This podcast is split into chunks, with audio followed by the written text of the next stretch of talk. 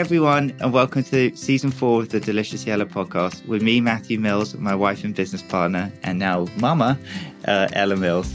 Hi everyone, so welcome back. We have missed you. Um, we have been pretty busy over the last couple of months. We've um, welcomed our little daughter Sky into the world on the 27th of July, which was just unbelievable. It's been the most kind of intense, incredible roller coaster couple of months. But we really, genuinely, I've really missed this. I know Matt has too. And so it feels really good to be back right now. So when we started looking at topics this season, I started obviously to look at what you guys have enjoyed most from the last couple of seasons, and our, our two most popular episodes ever were on how to make a change and um, kind of body positivity and creating positive thought patterns in that part of your life. And so I wanted to kind of delve deeper into those kinds of topics in this season, and something that landed on my desk that felt like the perfect, perfect book to springboard season four was a book all about imposter syndrome. I first came across the concept of imposter syndrome in Sheryl Sandberg's book, Lean In. If you haven't read it, I'm actually just looking at it on our bookshelf um, right now. It's really good. And she's um, the COO of Facebook, for anyone who doesn't know who she is. And it was really reassuring for me, especially kind of getting started um, with our business, to read that someone who was so successful also had that sense of self doubt and insecurity and this worry that other people would think that she wasn't good enough to be doing what she's doing. And so that is our topic for today imposter syndrome, how we overcome that, and how we stop feeling like a fraud, but also accepting the fact that these kinds of thought patterns are really, really normal. So if you do get those sorts of insecurities, you are absolutely not alone. So welcome Dr. Jessamy Hibberd, who is our guest today. She's a clinical psychologist, and we're really honoured to start the season with you. Thanks for having me on the show. Oh, it's such a pleasure. So, obviously, welcome. And then, can we start with the all important question of how do you actually define imposter syndrome? What is it? So, imposter syndrome was first defined by two clinical psychologists, Dr. Clance and Dr. Imes, as a phenomenon in which people felt like they weren't worthy of their success and they had a persistent belief in their lack of ability, skills, or competence, despite loads of evidence to the contrary. And I think about it as a faulty belief. So when you're doing anything difficult or challenging, it's natural that you're pushed out your comfort zone. It's normal to experience a bit of fear. Like you say, it's a normal feeling. Whereas imposters misinterpret that feeling and they think if they were ready for this, they wouldn't feel like that. And if they were up to the task, they would be feeling completely confident and confident people wouldn't feel like that. Instead of realizing, like you say, insecurity and kind of worries, they're completely human and everybody experiences it. It's not a sign that you're not ready or that you should stop or not try.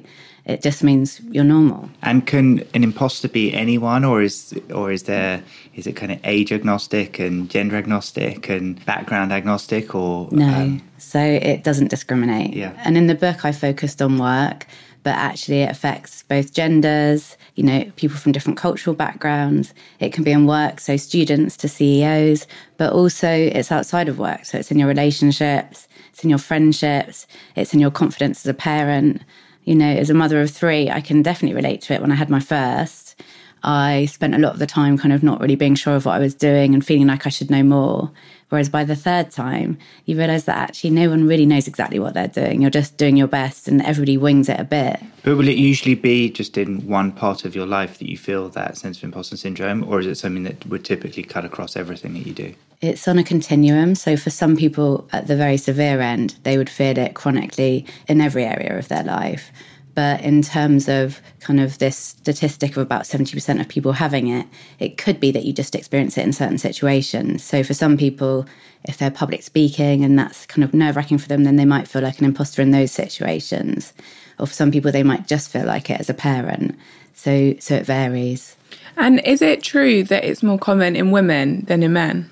Yeah, it is more common in women. And I think when it was first researched, they thought it was just women who had it but actually the statistics on it again last year they did a study and it's about 70% of women and just over 50% of men who said they'd had had felt it in the last year so it's not a, it's a it's a significant difference, but it's not a huge difference. Yeah, absolutely. I mean, we were talking about it just before we started recording, and there, there are four of us, uh, there are two kind of podcast experts and producers, and and Matt and I, and we were saying we've we've all felt it, two men, two women. Yeah, absolutely. And then my other question was, I also I feel like I've come across that it's really common as well when you're succeeding. Is that true? Like when you start to kind of get to the next level in your career and things like that, that it's often more prevalent in people who are actually being successful? Yeah, exactly. And in a way, when you think about it, you've got to have something to worry about. So if you feel like you're a fraud in something, you've almost got to be succeeding.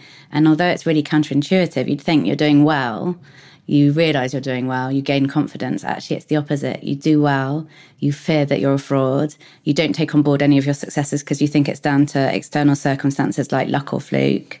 And so you can't connect with it. And often the further up you get, the harder it gets because you worry there's further to fall. And how do you know that something is actually imposter syndrome rather than self doubt? And, and maybe self doubt, I'm sure, isn't the most productive um, feeling or emotion, but there's probably having a, a, bit of it is a good balance to being overly cocky or overly definitely. confident or something with it, which could cause maybe recklessness. Yeah, definitely. And I think that's the thing about imposter syndrome. Rather than it just being that you feel like a fraud, it's wrapped up in all these other things like insecurity and self doubt, perfectionism, um, overwork, procrastination, self criticism. So all these things combine to make you feel like an imposter.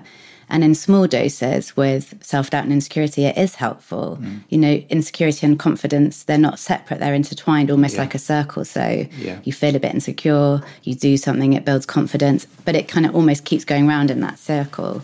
So all of these things, they're not completely bad. There's bits of them that can be useful. It's just as a whole, it can be really overwhelming and debilitating. So, looking at kind of, I guess, overcoming those kind of thought patterns. I really liked how you talk about the importance of actually recognizing that you're having those thought patterns um, and normalizing that. But then you also talk about kind of five different sort of, I guess, categories that people fall into, which you just mentioned of um, the perfectionist, the natural genius, the soloist, the expert, and the sort of superwoman or the superman. Can you tell us a little bit more about those and maybe for any listeners, how kind of how they would start to recognize those patterns in themselves? Yeah. So the different competence types came from Dr. Valerie Young. And when she researched it, she found that not all imposters kind of felt things in the same way and it depended on their competence type. So how they defined competence, if they weren't matching up to that, then they'd start to get feelings of being an imposter. And so the first one is the perfectionist. And if you're a perfectionist, you want to get everything right. Anything less than 100% is a failure on your terms in terms of the expert, they're someone who feels like they need to know it all before they begin something. So rather than kind of saying, okay, I know enough to get started, they feel like they've got to have read the whole book, you know, completely understood the manual, and then they start. And if they don't know it straight away, they think, I'm not good enough at this. For the soloist, they feel like they've got to do everything on their own for it to count. So if you work as part of a team or you've got a partner on something, they wouldn't count it in the same way. They'd say, oh, well, I didn't do it myself, so I'm not truly good at this. And then in terms of the superwoman, superman, they're like the perfectionist on overdrive. So they feel like every area of their life should be running really well and they should be, you know, kind of perfect in every area. And if anything's falling short again, they get those imposter feelings. And what about the natural genius? Natural genius thinks that they need to get things right first time and really easily. So probably at school they've found things really easy, been top of the class, and they get into the real world and realise there's lots of people like that and perhaps it's more competitive than they expected. When they don't find it so easy to do it first try, they feel like, oh, they must be an imposter. They're no good at it. So interesting. It's so funny having this conversation. Matt and I were talking about this a lot yesterday, kind of actually irrespective of the fact that we're doing this today. But I um, obviously first time mum, Sky's five weeks and two days old, still in that space where we're counting day by day. And um, yeah, I was kind of getting ready to sort of come back to work. This is our sort of first kind of official work engagement since having her. And we went up to see my sister um, and we were in the park, and Sky was having a bit of a fussy day, and I got nervous about feeding in public, and ended up just sobbing and sobbing mm. and sobbing, and thinking I'm a bad mum. You know, I'm not getting that right because she's crying, and mm. then you know I'm not getting my work right because now I don't have enough time to focus on this. And it's amazing how you start this thought pattern, yeah, and you start thinking my life isn't running as smoothly as I thought. I'm obviously not good enough at it, rather yeah. than you had a baby five weeks ago you of course it's okay that she cries. And it's mm. it's really it's interesting when you start recognizing these things and you can then start separating out kind of emotion from fact Definitely. and what's reality and what's just your mind kind of running away from itself. And i feel like as soon as you start doing that it is easier to rationalize it and then you're not so hard on yourself. Yeah they're literally agree. just thoughts that come and go. It's not how things are. Yeah and that thoughts aren't facts. Yeah And like you say, when you feel like you can have a day with the baby, it all goes really well, everything falls into place. Those days occasionally happen, but it's not necessarily because you're doing anything that differently. There's not this perfect route through life where you can get it right all of the time because life just doesn't work like that. And when you accept that and see your thoughts kind of feeding into that idea that you can do it perfectly, it helps massively. So, is that idea of separating kind of emotion and reality sort of slash facts an important part of kind of i guess overcoming that sense of insecurity. Yeah definitely. And i think that it's acknowledging that your thoughts and feelings are of course really helpful. You know i wouldn't be much of a psychologist if i said your feelings weren't helpful and that they're all valid. But when you're anxious or insecure or when you're low those feelings color how you're thinking. And so it has an actual impact on the way you think and it skews things to fit the feeling. So it's like you say, taking a step back and looking at what's actually going on. You know, what's the evidence? What would you think if it was a friend going through the same thing? You know, trying to find a different perspective on it. And how does avoidance come into it? For imposter syndrome, there's kind of two sides to it. There's the overworking and the perfectionism. And on the other side, there's this kind of crashing to a halt in terms of procrastination, yeah. but also avoidance. And if you think about the pressure you're putting on yourself, you know, if you think about those five competence types, that you've got these massively high standards that you've got to live up to, and that if you don't reach them, it means you're an imposter. Sometimes you just don't even want to start. Mm. And so it can be really limiting as well. You know, people might not go for a promotion or they might avoid kind of seeing friends and talking about things. It can come in in lots of different ways, even in terms of, you know, alcohol problems, um, just as a way to kind of almost step out of it for a bit. And almost have it on something else. I find myself doing that actually quite often that you're you're nervous. Builds a great excuse. Yeah exactly. You're nervous of something not working or you know a no and so you just don't even try. Yeah. And it is really interesting seeing that. I definitely am guilty of that a lot. And it's funny when i was starting to put together the um, list of guests for this series there was a guest i really wanted to have on. I really like their podcast. And i was i've put off writing her message for like three months. was just absolutely yeah. petrified. And I have had it on my to do list for so long, so long. And I finally did it. And I literally like looked away, turned my phone on airplane mode because I was so afraid. Yeah. Of um, what's the worst thing? Someone doesn't reply or they say, you know, no, I'm busy. Okay. Yeah. but almost when you avoid it, it can build up more in your head. And it has not just the fear associated with it, but in a weird way, it keeps that kind of idea as possible. You know, if you don't try it, it can't go wrong, then it could still happen. But really, you're not giving yourself even a chance then. Because I know when you talk about avoidance, you also talk about the other end of the spectrum, which is overworking. Can you tell us a bit more about that? For imposters, they've generally feel like they've got to be really well prepared. And again, if you think back to the competence types, you know, if you feel like you've got to know it all, then you've got to do a lot of work beforehand. And so they do much more than they need to do. And again, it comes back to those standards. They've got these really high standards, and nobody else has those standards for them. And everybody else, you know, outwardly thinks they look like they're doing really well, but they're not reaching those standards. So they just keep working more and more. And that's where the perfectionistic tendencies come in as well instead of seeing that if they pulled back by probably about you know 20 30% and just did you know that amount no one would notice any difference mm. and in a way you know both those things avoidance and the overworking feed into the problem because they stop the person seeing they're not an imposter and mm. that if mm. they just did those things in a more normal way or didn't avoid no one would find them out and so how do we get comfortable feeling uncomfortable and and, and cure imposter syndrome I think that it's recognizing that feeling uncomfortable is part of life rather than trying to dodge it and rather than thinking there's some perfect formula and kind of route through life that you can do it all perfectly. And what are the best tools or techniques that people can use to develop that? I think um, like you've both said, it's acknowledging that insecurity and self doubt is normal and that you just hear what's going on inside your head and you're not hearing what's going on inside other people's heads. And do you think talking about it's important there? Yeah, definitely talking about it's important because again, you get a chance to see that your vulnerabilities and your flaws that you see in yourself are just the same as other people's, mm. and that you're definitely not alone with it. It's a bit like the uh, the chimp paradox that Dr. Steve Peters talks about.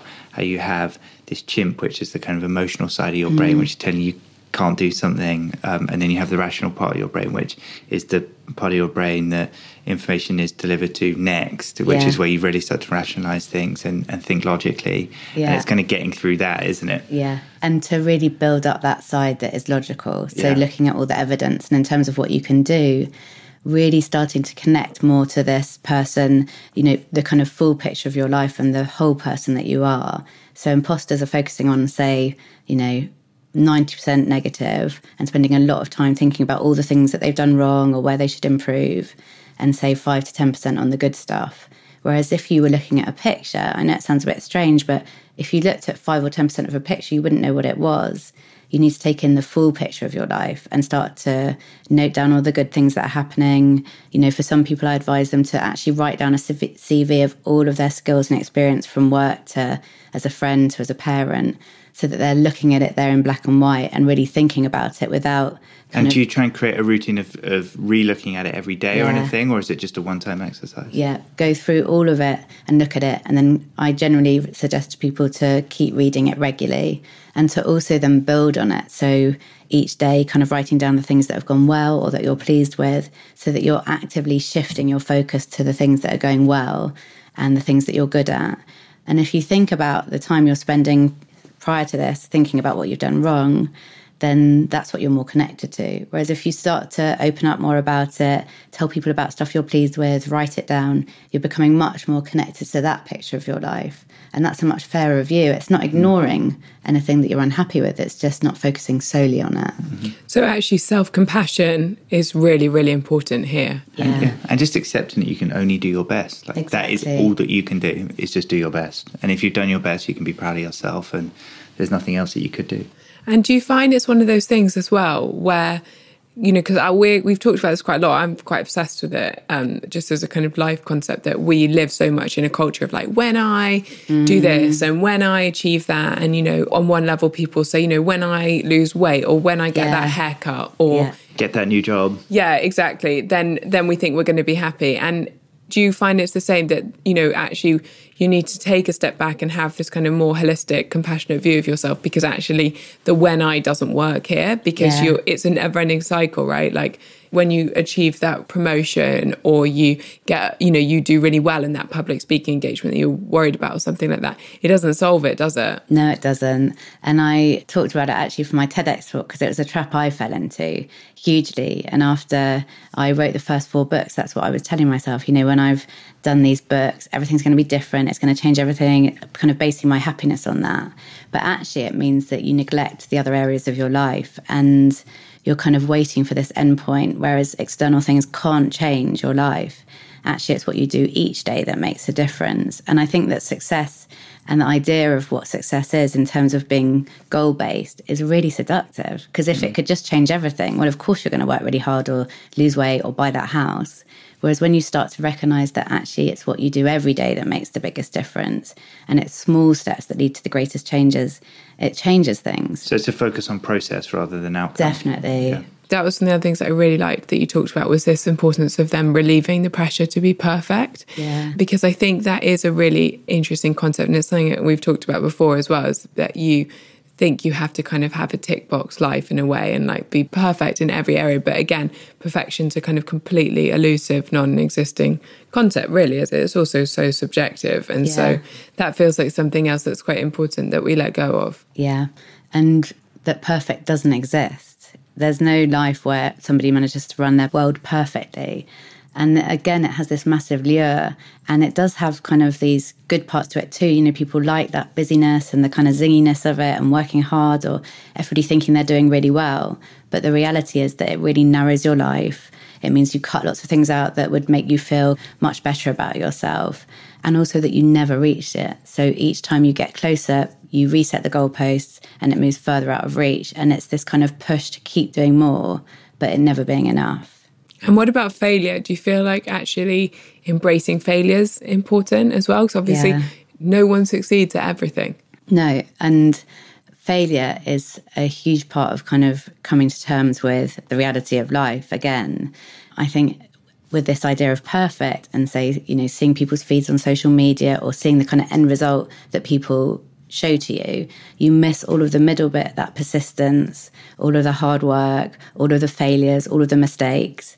And when I was researching the book, actually I couldn't find any stories of success where failure wasn't part of the story because it's not separate. It's what gets you to success. And when you start to accept that and almost kind of embrace it and see it's part of finding the right way, it makes a massive difference because it takes the pressure off. Yeah, we've we've been on this crazy journey trying to build a food company over the past few years, and you know we've learned very very little from successes. We've learned an enormous amount from from failures, and it's almost the things I think we're most grateful now is the failures we've had. Yeah. And as long as we've you know making an error we've learned is absolutely it's great. You've learned so much from it. As long as you don't persist in them, then yeah. then that's the some of the best things that can happen to you. I and agree. I think being able to change that cycle of being so only focused on everything has to be a success and actually now just you know we would prefer to make a decision and be wrong in the decision but at least have done it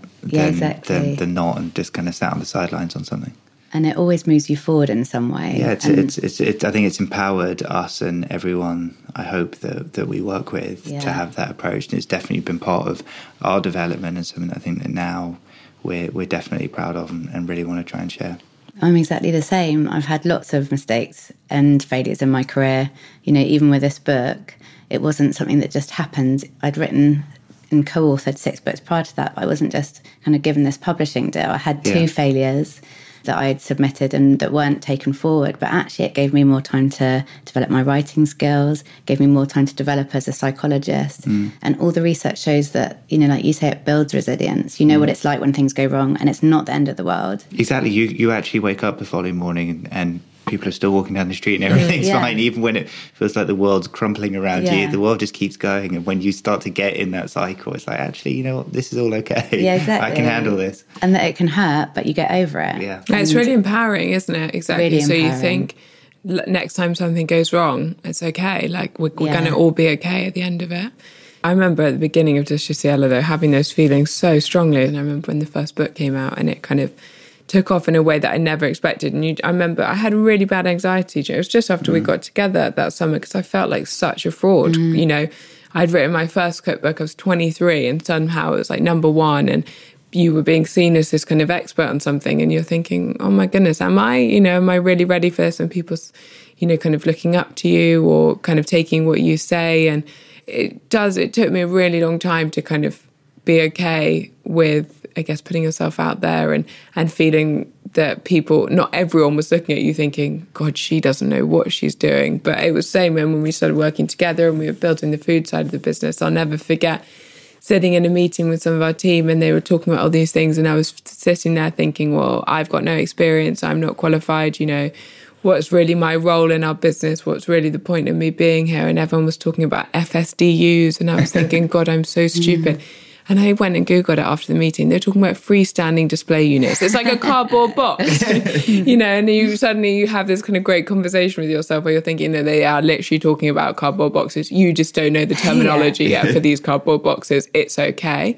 But I think it's, um, yeah, I have I have definitely found talking about it really important, and uh, it was a really big turning point for me when I read Lean In, Sheryl Sandberg's book, mm. and there she is being COO of Facebook, saying I sit in the room and I feel that people think I'm a fraud or that I'm not good enough to be here. And I remember just thinking, well, if she thinks that, yeah. then it's okay that I think that because, yeah. you know, she's all the way up there. And I have definitely felt that kind of openness of conversation, which is why I like the book so much, is so, so important. Because if you're thinking 70% of people feel this way, yeah. then probably quite a lot of other people around the table are also feeling insecure. Exactly. Yeah. And I think that is something I can definitely relate to too. And writing the book actually really helped me with it because I'm one of three if you said to my dad which of his kids would kind of go and do further study, I would have definitely been bottom of the list. You know, I was on the school bus doing my homework rather than person working really hard at home.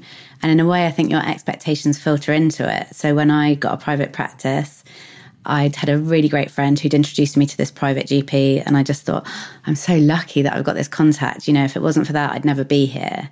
And I wasn't really internalizing the things I was doing. And even with the books, because I didn't see myself as someone who would write books, I just thought, God, I've just worked really hard. And thanks to working hard, I've got this. Actually, you know, anybody could have done this if they worked hard. Whereas when I did the book, I started to realize that luck, contact, working hard, they are all important and involved.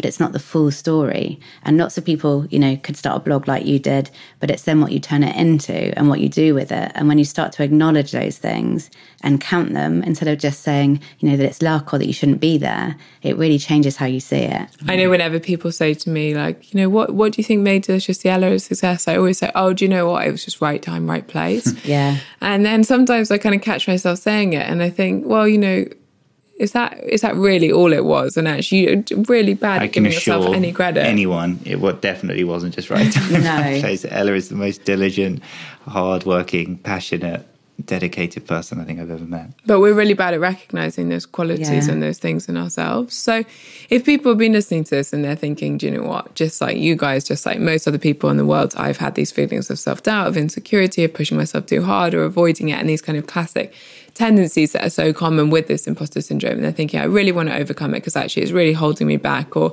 it's actually really getting me down and it's not very good for my mental health because I keep seeing myself as mm. not as good as everyone else or a failure or, you know, a fraud or, or that I shouldn't be doing what I'm doing. What are the kind of first steps of overcoming it? I think the first step is really trying to externalize that voice. So, like we said, it's not the truth, it's not the fact of what's going on in the situation. It's that imposter voice that's saying those things, and that voice is working against you rather than for you. And once you start to hear it more, then you've got more of a chance of challenging it and bringing in that more compassionate voice that we've talked about. So number one is basically fact versus fiction. Exactly. And then number two is, like we've already said, kind of building up the facts. So, really looking at the true story of your life rather than this kind of tiny percentage of it that you're unhappy with. And really starting to take those things on board and talking about them and connecting to them so they become things that you know about yourself. And I call that kind of internalizing it. So, say someone says to you, Oh, that's brilliant. It feels great in the moment. But unless you take it on board, it's just kind of gone, you know, and left left behind afterwards. So you have to spend some time, A, kind of actually focusing on the positive and writing them down, but then B, making sure you see everything in context, basically. So you see your whole life and not just your work life or your mum life or, you know, your, your social life. Yeah, exactly. And recognizing what it means to be human so that no one's a 10 out of 10 in every area. You know, when things are going well in one area, perhaps they're not going so well in the other areas. That doesn't mean you're a fraud. It just means you're normal. Just I means you're a human being. Just means you're a human being. I love that to recognize that you're human and no one's a 10 out of 10 and everything. I think that's such a nice little, I don't know, we should probably all have that printed out Yeah. or tattooed to our hands or something. And I think another good one is actually then testing it out a bit more. So stepping out of your comfort zone, n- not avoiding. So doing those things that you've been putting off. If you're overworking, pulling back a bit and doing, say, 80% rather than 100% all the time, and just letting yourself see does it make a massive difference? And generally, when I do it with people in the clinic, nobody even notices. And in terms of the things that they've been putting off or avoiding, again it moves them forward most of the time the failure or you know the mistakes actually it's it's not an issue particularly when it's small things and you get a chance to kind of build your confidence and then actually take it on board but also stepping out of your comfort zone gets you more used to that uncomfortable feeling and recognize it so the next time you do it you say well last time I felt like this, but actually it worked out all right. And I was really pleased I did it. And I was dreading it, but I was so glad afterwards. So that you've got kind of new information to start to feed in that can make a real difference as well. Another idea I think that feeds into it is this idea when you're younger that when you're an adult, you're going to know how life works, you're going to have everything sorted, you're going to be completely confident and capable. And yet there's no kind of great moment where all of that falls into place and where you suddenly know absolutely everything. I'm nearing 40 and I don't feel massively different to when I was 20. The change is so gradual. There's there's no great moment where you suddenly think, right, I'm an adult, even after my first child. I remember me and my husband kind of laughing to each other and being like, we've got a baby, you know, he's ours. And that when I was younger would have been a moment where I'd have definitely thought you'd know you're an adult. And I think that's because we get our definition of what it means to be an adult wrong. It's not knowing it all or being invulnerable, it's embracing that vulnerability and seeing that it can be a strength rather than a weakness. It's so funny that you said that because this has literally been my whole kind of thought pattern the last couple of weeks, obviously since having Sky. You have this thing where you're suddenly like, oh my goodness, I'm a mum, as a dad, we're parents. Are we now grown ups? And you think, no, I'm not a grown up. I have no idea what I'm doing. like, not a clue. Um, and you're still kind of figuring everything out and then you're thinking oh, I've got to figure it out for them as well and set the right example and it's it's such a refreshing thing to say as well which is exactly like you think you're going to you know, when I was probably 15, I think I'd hit this moment yeah. and have it all together and know exactly what I'm doing. And there I was crying in the park yesterday while she was crying as well and thinking, I don't know what I'm doing. And actually recognizing that again, those things are so normal. You're never going to have this moment where you're like, okay, I'm officially a grown up. I have everything together. Exactly. And outwardly, people might look like that but inwardly you're not hearing anything that's going on inside. And so you're comparing your kind of worst moments with other people's highlights reel and just forgetting that, yeah, no one has it completely together all of the time. And how do you feel like, do you think things like kind of technology and social media are adding to the problem here?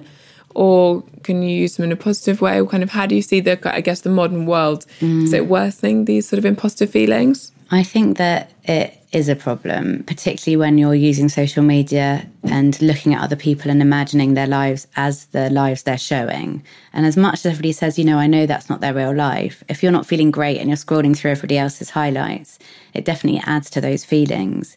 And most people don't post the bad stuff on social media. And this idea of kind of being able to do things perfectly and perfectionistic tendencies, the research shows they are on the rise. So it does feed into it. But I also think that social media is a great space for coming together and for people to share the not so good bits and the kind of persistence or the difficulties or what goes into things and also to find groups and come together so they feel you're not alone. Yeah. So it's not all bad, but it's how that. you use it. I've definitely felt that a lot in the last few weeks. Actually, it's been really nice whenever I've had kind of challenges or something like that and put it on Instagram. The number of messages of support yeah. you've had of people saying, "Yeah, when my baby was this age, or when I was having this challenge yeah. with my baby," and things like that. And it does. It's so reassuring, yeah. and you suddenly think, "Okay, I'm not a terrible mom. This exactly. is just normal, and everyone goes through this, and it's just part of the process." And that is so so so reassuring. But as you said, and you know, we're all guilty of it. You don't always share pictures of these things, and it's funny. Um, uh, two nights ago, we had just like one of those classic kind of new parent moments where um, Skye didn't want to go back to sleep. It was like three in the morning or so, and Matt said, "Well, I'm going to take her." Out in, into her room and I'm going to, we have a rocking chair in there. I'm going to rock her and see if that gets her to sleep. So, and you go back to sleep now. So he left the room and he walked out and Austin, our dog, had done two massive poos on the carpet. And it's just one of those moments. And so there, so then Matt's singing and rocking Skye in one room and I'm scrubbing the carpets in the corridor. And you know, you don't obviously stop to take a picture for Instagram at that point. And like, does anyone actually want to see a picture of Austin's poo? I hope the answer is no. But it, you know, I then put something up on our on our Instagram stories, just say, you know, just as a kind of FYI, like yeah. this is all part of the process too. And people were so appreciative of that. And so I think it is important to find that balance. But it's true, we don't tend to share pictures of it because like who's going to stop and take a picture of their crying baby? You know, no. or you know, it's a bit weird to I think to take a picture yeah, of that or of poo, but it doesn't mean that it doesn't happen. No, and I think what's key is that it's talking about it. So with imposter syndrome, you're feeling all those things, but you're not talking about it. So you don't get that chance to share it and everybody say the same back. And you feel like you need to be this polished version to be acceptable. Whereas when you open up and share all the things that aren't working or your worries, actually people like that much more. They respond much more to that than the person who's got it all together, who can be a bit intimidating or daunting. Yeah, because actually then we can all support each other. Exactly. And it comes back. It's much more relatable. Totally. And and we all we're all vulnerable. Like you we always look at other people and think they've got it all together. And as you said, it's really reassuring when you realise they don't, because mm. you said that's just being human, isn't it? No one's ten out of ten at every moment everything that they do. Exactly. So, this has been absolutely fascinating. To finish off each episode, we just ask our guest what their five top tips are to help our listeners. What would you say are your five? So, I'd say most helpful bits of advice is what we've talked a lot about in terms of thoughts aren't facts. And just because you think you're an imposter, it doesn't mean you are one. So make sure you externalize that voice and look at the evidence and base it on what's actually going on rather than your worries and fears. Number two, that idea that you're not alone and just what it means to be human. when I researched the book, it was linked to so many different parts of our lives. And when you think you're the only one and you don't talk about it, it feels like such a lonely place to be. Whereas when you acknowledge that these things are already normal, it also gives you more control over making changes so you can move forward. Number three is my motto what you do every day makes the biggest difference. And I think so often it feels like happiness is what happens to us, you know, and it's not within our control. Whereas actually, the research shows 40% of our intentional daily activities is what makes up happiness. And so, really, the choices that you're making play a huge part, and how we feel is a product of all of the choices we make, but particularly those small choices that each of us make each day. And again, it shows you that there's lots that you can do to make a difference and to feel better more of the time. Number four even though there's lots that you can do to feel better, don't expect that you should be happy every day. And even though I know every tip and strategy there is, and I talk about it in my work, you know, whenever I'm working, I still don't jump out of bed every morning with a smile on my face, which my children can attest to. and I think that's just because you've got to recognize that all emotions are normal and we have the full range because they're all necessary and useful to us. And whilst there are those kind of really joyful times when everything goes well, you feel really good, don't see them as the norm. You're not doing anything wrong if you don't feel like that every day. And finally, you know, what we talked about today this idea that life is an adventure, not a race, and how important it is to enjoy the process and not to define success just in terms of reaching goals, but to allow yourself to kind of be in each day. And if you're living life as a race, it's just taking the quickest route to where you want to go. Whereas when you let yourself live life as an adventure, it's being able to kind of explore, go off course, have a daily life that fulfills you rather than waiting for this endpoint that doesn't come and just seeing that there isn't a perfect formula. It's good to take detours. It's good to enjoy and be in each day, to go slowly sometimes and to really appreciate things. That's what means you get the most out of life. Amazing. I That's such that. a nice way of looking at things. Well, thank you so, so much for your time today. It's been absolutely fascinating. We've loved having you on. Thank you so Thank much you. for having me. And we'll be back again next Tuesday. So we're going to be running season four for the next 12 weeks. So all the way up until Christmas. Um, so hopefully see you back next Tuesday. And as usual, if you have a sec and you want to share it with a friend who you think would be helpful or you want to rate it or review it, it massively helps the podcast, which hopefully massively helps lots of people who need a little pick me up in their Tuesday morning. So thank you so much for listening and see you next week. Thanks, guys.